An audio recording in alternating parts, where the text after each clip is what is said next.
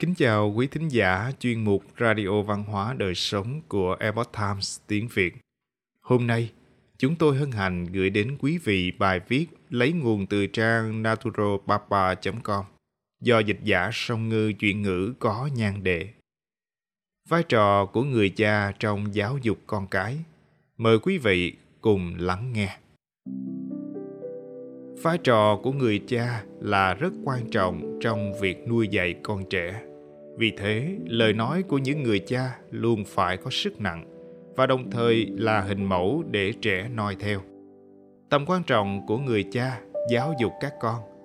Có một sự thật đáng buồn rằng ngày nay vai trò của người cha hơn lúc nào hết dường như đang bị xem nhẹ.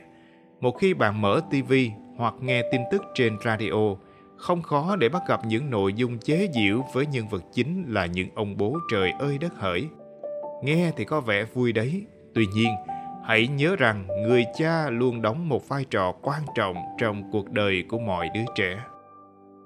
Người cha là động lực và là nguồn cảm hứng bất tận để các con học hỏi những điều mới mẻ. Một trong những đóng góp của người cha mà thường bị xem nhẹ chính là việc truyền thụ kiến thức. Người cha sẽ mãi luôn truyền đạt kiến thức cho các con dù vô tình hay hữu ý Thiên tính của trẻ nhỏ là quan sát và bắt chước.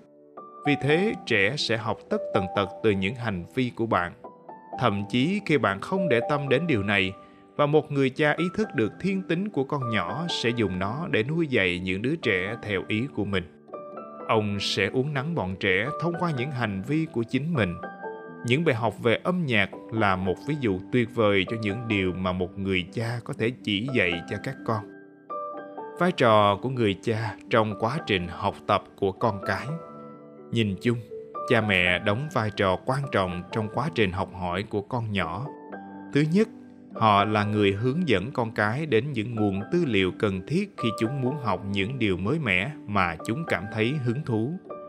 Thứ hai, cha mẹ cho con thấy những điều mới mẻ nên học, hoặc họ thể hiện điều này qua hành vi của chính mình hai thứ này đều có tác động vô cùng mạnh mẽ, mang đến nhiều tác động tích cực cho trẻ.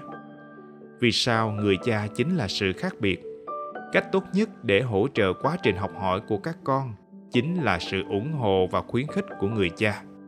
Điều này cổ vũ các con trên con đường theo đuổi đam mê. Với trẻ, bất kể con đường sự nghiệp mà chúng lựa chọn như thế nào, thì đều phải đối mặt với nhiều khó khăn và trở ngại và con của bạn sẽ định hình con đường sự nghiệp của chúng thông qua cách mà chúng ứng phó trước những khó khăn. Một người cha tốt là người có thể trang bị cho con những kiến thức cần thiết để đối phó với những tình huống như thế. Giúp con không nhục chí. Không có cha mẹ nào muốn nhìn thấy con cái buồn bã hoặc tổn thương.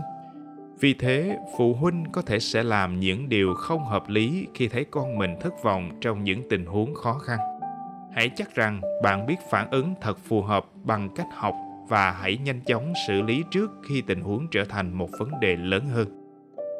Bắt đầu hình thành những thói quen tốt từ sớm. Thói quen là thứ làm nên một con người và chắc chắn đó là thứ hình thành nên điều mà chúng ta gọi là số phận, là những người trưởng thành. Phụ huynh là người có quyền kiểm soát những thói quen của con. Nếu như ngay từ sớm, phụ huynh có thể giúp con hình thành những thói quen tốt. Những kết quả tốt đẹp sẽ dần đến theo thời gian. Không quở phạt khi con gặp thất bại. Nếu trẻ vấp ngã, đừng quở phạt con, vì điều này sẽ khiến trẻ ngần ngại thử những điều mới mẻ trong tương lai. Và đây chắc chắn là điều mà những bậc phụ huynh không hề mong muốn. Những điều tốt nhất mà người cha dạy các con thật khó khăn khi phải sàng lọc những thứ mà bạn sắp sửa dạy cho người khác. Và điều này sẽ đặc biệt khiến bạn đau đầu khi phải chọn ra những bài học bổ ích cho các con. Hãy bình tĩnh, bạn không cần phải phức tạp hóa vấn đề. Vì chỉ với việc dành thì giờ bên con, bạn đã có thể dạy con hàng tá thứ hay ho rồi. Dạy con bằng hành động. Giáo dục trẻ nhỏ bằng chính hành động của bạn là điều mà có lẽ bạn đã nghe thấy nhiều lần nếu bạn thực sự muốn trẻ học một điều gì đó hãy tự mình thực hiện và chắc chắn đây là cách giáo dục hiệu quả nhất điều này không có nghĩa là bạn chỉ thực hiện một lần rồi sau đó lại ngựa quen đường cũ Nếu bạn thực sự muốn con học điều gì đó, hãy thành tâm thì phạm cho con. Không dạy những gì mà bạn không làm. Ngược lại, nếu bạn không muốn trẻ bắt đầu một thói quen cụ thể nào đó, thì đơn giản là không thực hiện nó.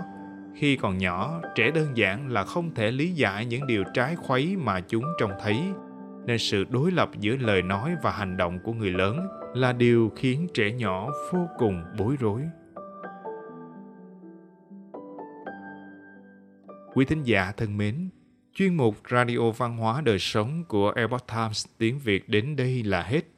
Để đọc các bài viết khác của chúng tôi, quý vị có thể truy cập vào trang web epochtimesviet.com. Cảm ơn quý vị đã lắng nghe, quan tâm và đăng ký kênh. Xin chào, tạm biệt và hẹn gặp lại quý vị trong chương trình lần sau. Kính chúc mọi điều bình an và tốt lành tới quý vị cùng người thân.